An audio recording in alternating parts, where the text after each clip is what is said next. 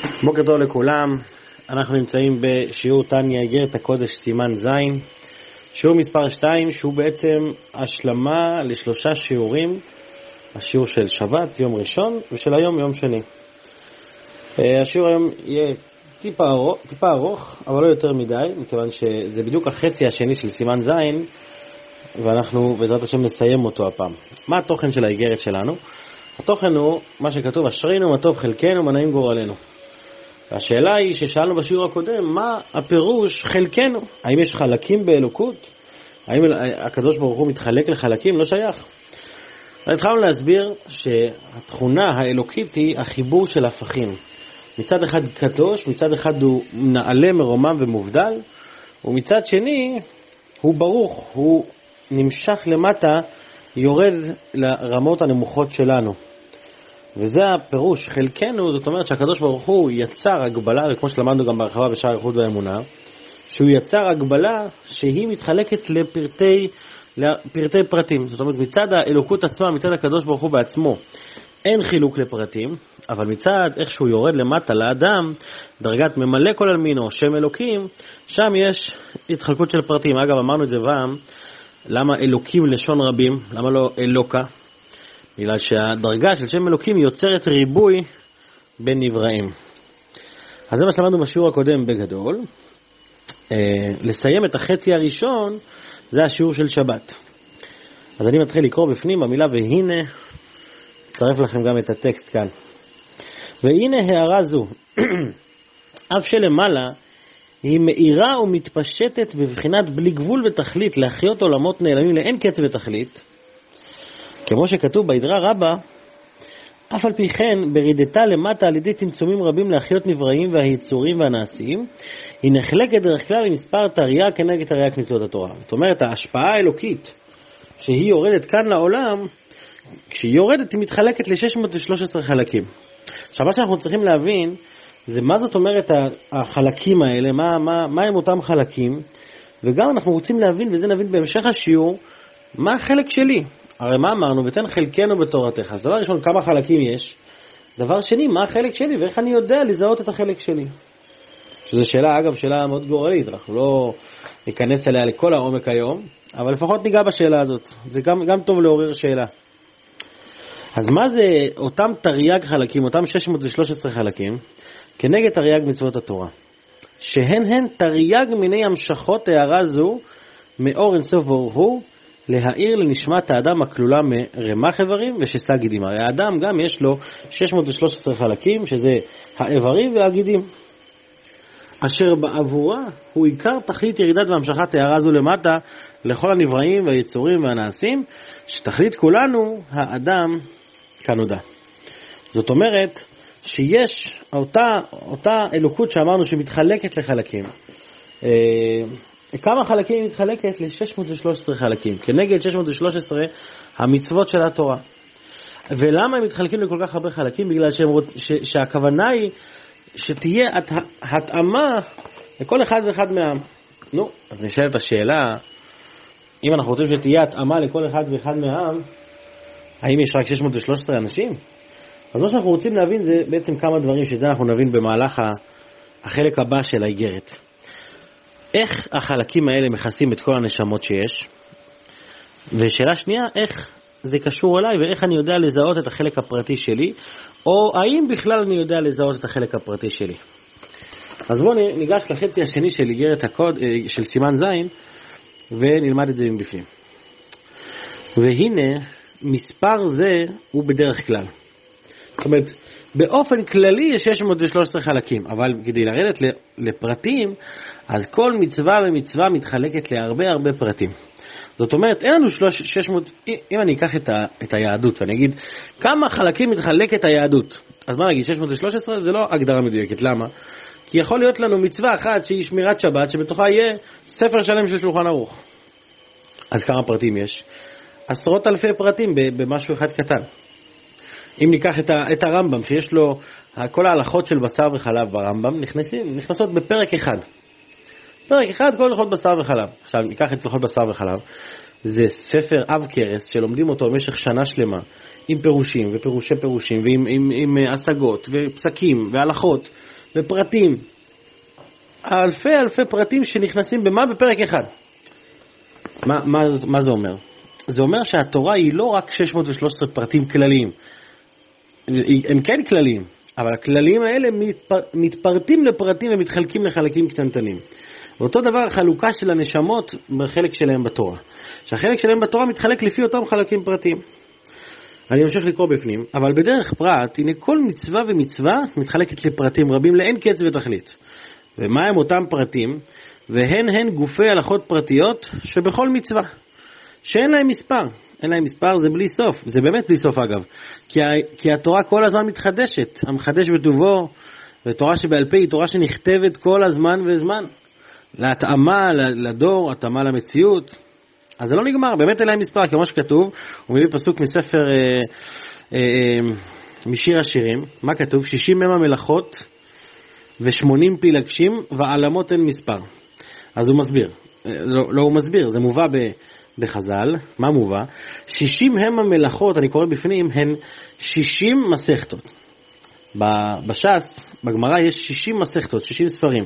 יש בעצם 63, אבל, אה, אבל בפועל יש אה, שלושה, יש שלוש, בבא קמא, בבא מציע ובבא בתרא שנספרים כאחד, וסנהדרין ומסכת מכות גם נספרת כאחד. בכל אופן, 60 מסכתות הם 60 הם המלאכות, מלאכות בלשון מלכות, מלכה, ו-80 פילגשים, אומרים שם חז"ל מה זה 80 פילגשים, זה 80 פרקים, 80 אה, לא פרקים, פרשיות שיש בספר ויקרא, ועלמות אין מספר, אין ההלכות. מה זה עלמות אין מספר? בלי סוף, אין סוף. כי זה באמת ים שאין לו סוף. אומרים על הלכות שבת, כתוב, הלכות שבת הם כמים שאין להם סוף. כי זה באמת דבר שהוא לא נגמר. כל פעם שבן אדם לומד חלק בתורה, הוא מבין עד כמה זה אינסופי, כי הוא מרגיש שזה אינסוף. הן ההלכות כולי, שהן המשכת רצון העליון וכולי. וכן הוא ממש בנשמת האדם. כי הנה, עכשיו איך זה בנשמות? איך הנשמות מתחלקות? הנה, כל הנשמות שבעולם היו כלולות באדם הראשון. אדם הראשון, אדם הראשון בעצם הייתה לו נשמה כללית שכל הנשמות היו נמצאות שם. ודרך כלל הייתה נשמתו נחלקת למספר תרי"ג, ל-613 רמ"ח איברים ושסה גידים, כמו, כמו הגוף, כך גם הנשמה. אבל דרך, דרך פרט, אגב, על נשמות גם כתוב, שיש נשמות שהן נשמות חדשות. אבל רוב הנשמות הן לא נשמות חדשות מ-613, אלא הן פרטי פרטים וחלקי חלקים מתוך אותה נשמה כללית של אדם הראשון. אך דרך פרט נחלקת לניצוצות אין מספר, שהן נשמות כל ישראל ממות האבות והשבטים עד ביאת המשיח.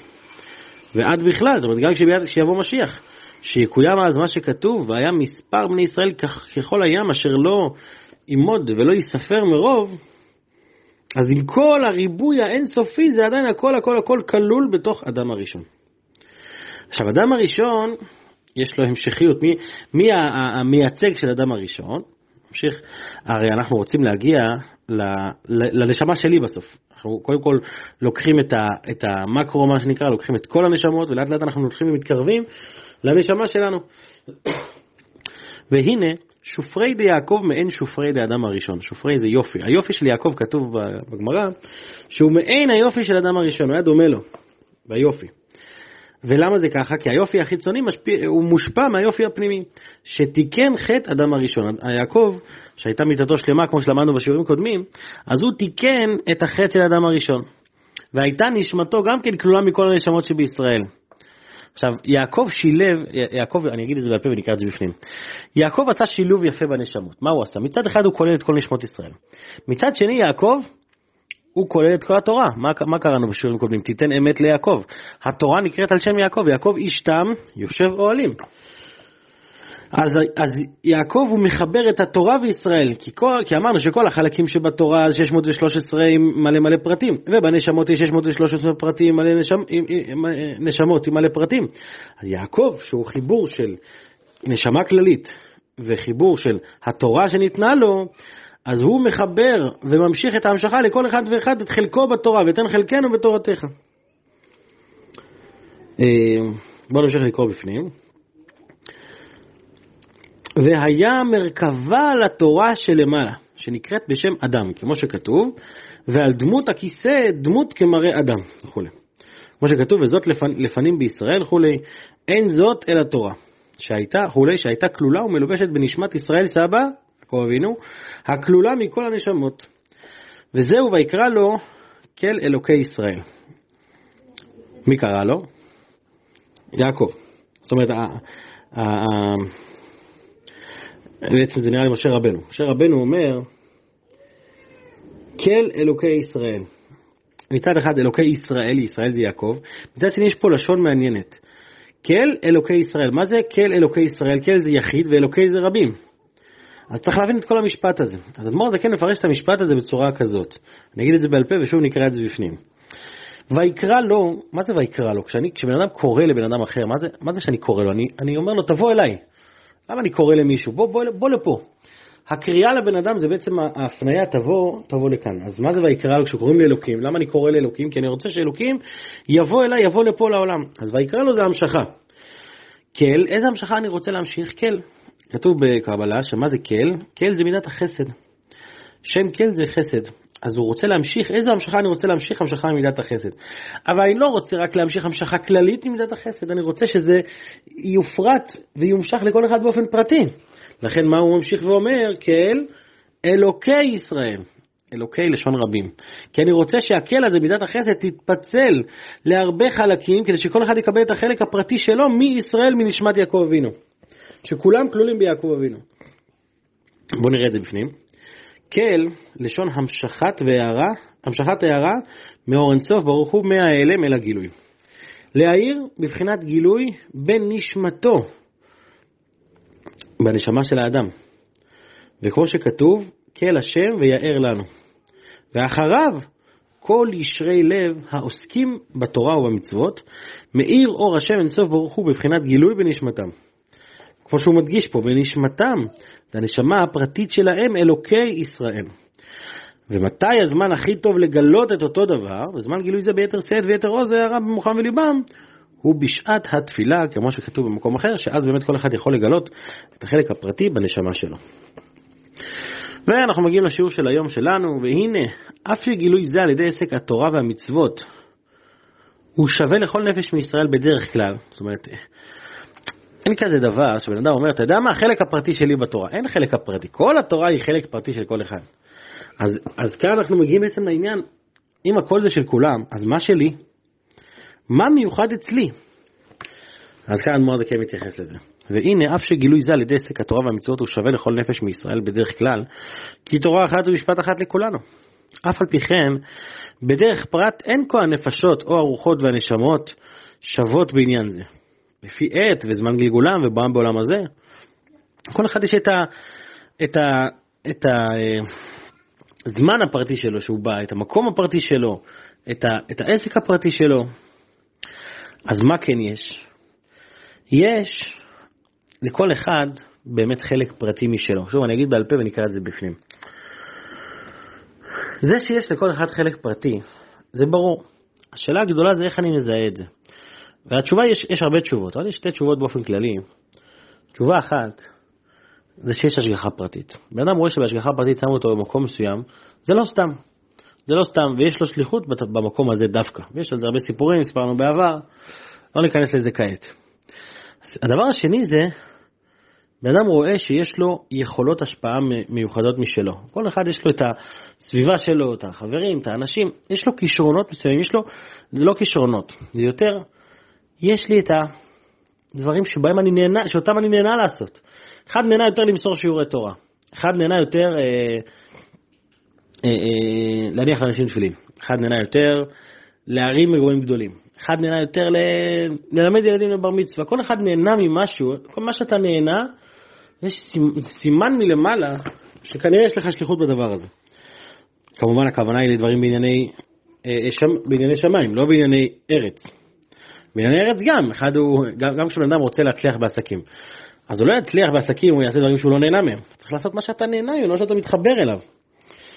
עכשיו זה מה שאדמו"ר הזקן רוצה להדגיש לנו כאן. שים לב איך תדע לזהות את החלק הפרטי שלך בתורה לפי מה שמאיר אצלך. אז אני קורא עוד פעם והנה. והנה, אף שגילוי זה על ידי עסק התורה והמצוות, הוא שווה לכל נפש מישראל בדרך כלל, כי תורה אחת ומשפט אחד לכולנו, אף על פי כן בדרך פרט, אין כל הנפשות, הרוחות והנשמות שוות בעניין זה, לפי עת וזמן גלגולם ובואם בעולם הזה. וכמאמר רבותינו זיכרונם לברכה, אבוך במה יהא וזעיר תפי. שאלו פעם את אה, אבא של, את רב יוסף, במה אבא שלך היה זהיר במיוחד? באיזה מצווה? אמר להם בציצית וכולי. הוא מספר להם גם שם סיפור, שפעם אחת הוא עלה במדרגות ונקראה לו ציצית, הוא לא זז משם עד שהוא תיקן את זה. זאת אומרת שהוא היה זהיר במיוחד במצוות ציצית. אז אם ניקח את הסיפור הזה ונתבונן בו רגע, מה? הוא לא קיים את שאר המצוות, הוא קיים רק מצוות ציצית? לא, מה פתאום. הוא היה זהיר במיוחד במצוות ציצית, הכוונה היא, אגב, זהיר זה לא רק בלשון זהירות, אלא זהיר זה מלשון זוהר, מלשון מאיר. במה אבא שלך היה מאיר יותר, מה היה מאיר אצלו, איזו מצווה, אז הוא מקיים את כל המצוות, אבל בציצית הוא היה מואר יותר, זה היה מאיר אצלו. יש אחד שסעודת שבת זה אור, אור, אור מעולה אצלו. אז כל אחד יש במה אתה זהיר, במה, מה זהיר אצלך, מה מאיר אצלך. וכן, אין כל הדורות שווים, כי כמו שאיברי האדם, כל איבר יש לו פעולה פרטית ומיוחדת, העין לראות והאוזן לשמוע, כך בכל מצווה מאיר אור פרטי ומיוחד מאור אינסוף ברוך הוא. ואף שכל נפש מישראל צריכה לבוא בגלגול לקיים כל תרי"ג מצוות, מכל מקום לא נצרכה אלא להעדפה וזהירות וזריזות יתרה, ביתר שאת ויתר עוז כפולה ומכופלת למעלה מעלה מזהירות שאר המצוות. וזהו שאמר במה יהווה זהיר תפי, תפי דייקה, תפי זה יותר, במה הוא היה זהיר יותר, לא, לא במה הוא היה זהיר בכלל, אלא במה הוא היה זהיר יותר. אז יש, אמרנו פה איזה משפט במהירות, בואו נתעכב עליו רגע. ידוע שכל נשמה צריכה לקיים את כל תרי"ג המצוות. אלא מה? שלא כל אחד יכול לקיים את הכל. לא כל אחד הוא כהן, לא כל אחד הוא לוי. יש מצוות של, שבארץ ישראל וחוץ לארץ. לכן יש גלגול נשמות. מה הסיבה, מה הסיבה של גלגול הנשמות? שבן אדם יספיק לקיים את כל מה שצריך במשך uh, כל הזמן. אז הוא יורד בגלגול כזה, עושה פה, לפעמים בן אדם גם, יש מושג שנקרא נשמות טועות. ירדת פה לעולם, התעסקת 80 שנה במשהו, בסוף גילית שבכלל לא, לא לשם זה ירדת לעולם, אז מורידים אותך בגלגול שוב כדי לתקן את אותו דבר. יש סיפורים על זה מהבעל שם טוב וכולי. אבל זה, זו הנקודה. שכל אחד צריך לקיים את הכל, וזה ברור. אבל, אבל כשאתה נמצא פה כבר בעולם, אומרים לך מה מאיר אצלך יותר, בוא נראה מה, במה אתה מאיר. ומי שמאיר אצלו משהו, אז הוא יכול להגיד, וואי, אני, יש מצב שאני יודע מה התפקיד שלי בעולם. זה, לא כל אחד זוכה לקבל את ההערה ואת הגילוי הזה, אבל לפחות כשאנחנו, כשאנחנו חיים במשהו מסוים, צריך לחיות ולקחת את הרגע הזה עד הסוף. אבל צריך לזכור שזה לא רק מה שאני בוחר, אלא זה מה שמביאים לי מלמעלה. לכן אומרים במשפט, כתוב, אשרינו מה טוב חלקנו ומה נעים גורלנו. מצד אחד החלק הוא חלק שלנו, מצד שני, מה נעים גורלנו. מה זה גורל? גורל זה כמו הגרלה, זה לא מה שאני מחליט, זה מה שהוא מגיע מלמעלה. אלוקים רוצה, אתה זוכה. יש אחד זוכה בכרטיס טיסה לרבי, אחד זוכה ב... ברכב, כל אחד זוכה במשהו. אז, אז גם בחלק שלך בתורה, החלק שזכינו לו הוא חלק שלנו, אבל קיבלנו אותו בגורל, במתנה מלמעלה. והגורל הזה הוא למעלה מטעם ודעת, הוא משהו שהוא מעל הנשמה שלי, ובמילים האלה מסיים אדמו"ר הזקן את האיגרת. והנה יתרון האור הזה הפרטי לנשמות פרטיות אינו בבחינת טעם ודעת מושג, אלא למעלה מבחינת הדעת, שכך עלה במחשבה לפניו יתברך, ודוגמתו למטה הוא בחינת הגורל ממש. זאת אומרת, מצד אחד זה חלק שלי שאני מתייגע עליו, ואני זהיר בוטפי, ואני מאיר אצלי העניין, אבל מצד שני זה גורל, מה שהקדוש ברוך הוא נותן לנו מלמעלה. אז אם ניקח את כל הנקודה של השיעור הזה וננסה לסכם את זה לנקודה אחת, לכל אחד יש, מאיתנו יש חלק בעול, ב, באלוקות, חלק בתורה. החלק הזה הוא שלנו. המטרה שלנו זה לזהות את החלק הזה ולהאיר אותו, ולגלות אותו ולרומם אותו ולהתפלל שהקדוש ברוך הוא ישפיע לנו את האור, שיהיה לנו כוחות לקיים את החלק שלנו, כי לא תמיד רואים את זה ברור, לפעמים יש דילמות, מה אני צריך לעשות? ללמוד את זה, ללמוד את זה, לעשות פה, להתעסק בזה, זה טוב, זה מתאים, זה לא מתאים, הרבה דילמות.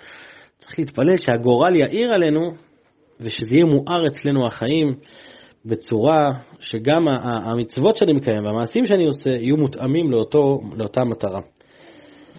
שיהיה בינתיים בשורות טובות לכולם, יישר כוח על ההקשבה, מי שהצליח להגיע עד לכאן בשיעור זה וואי, מי שהגיע עד לכאן שיכתוב לי בפרטי. שיהיה בינתיים בשורות טובות, יום טוב.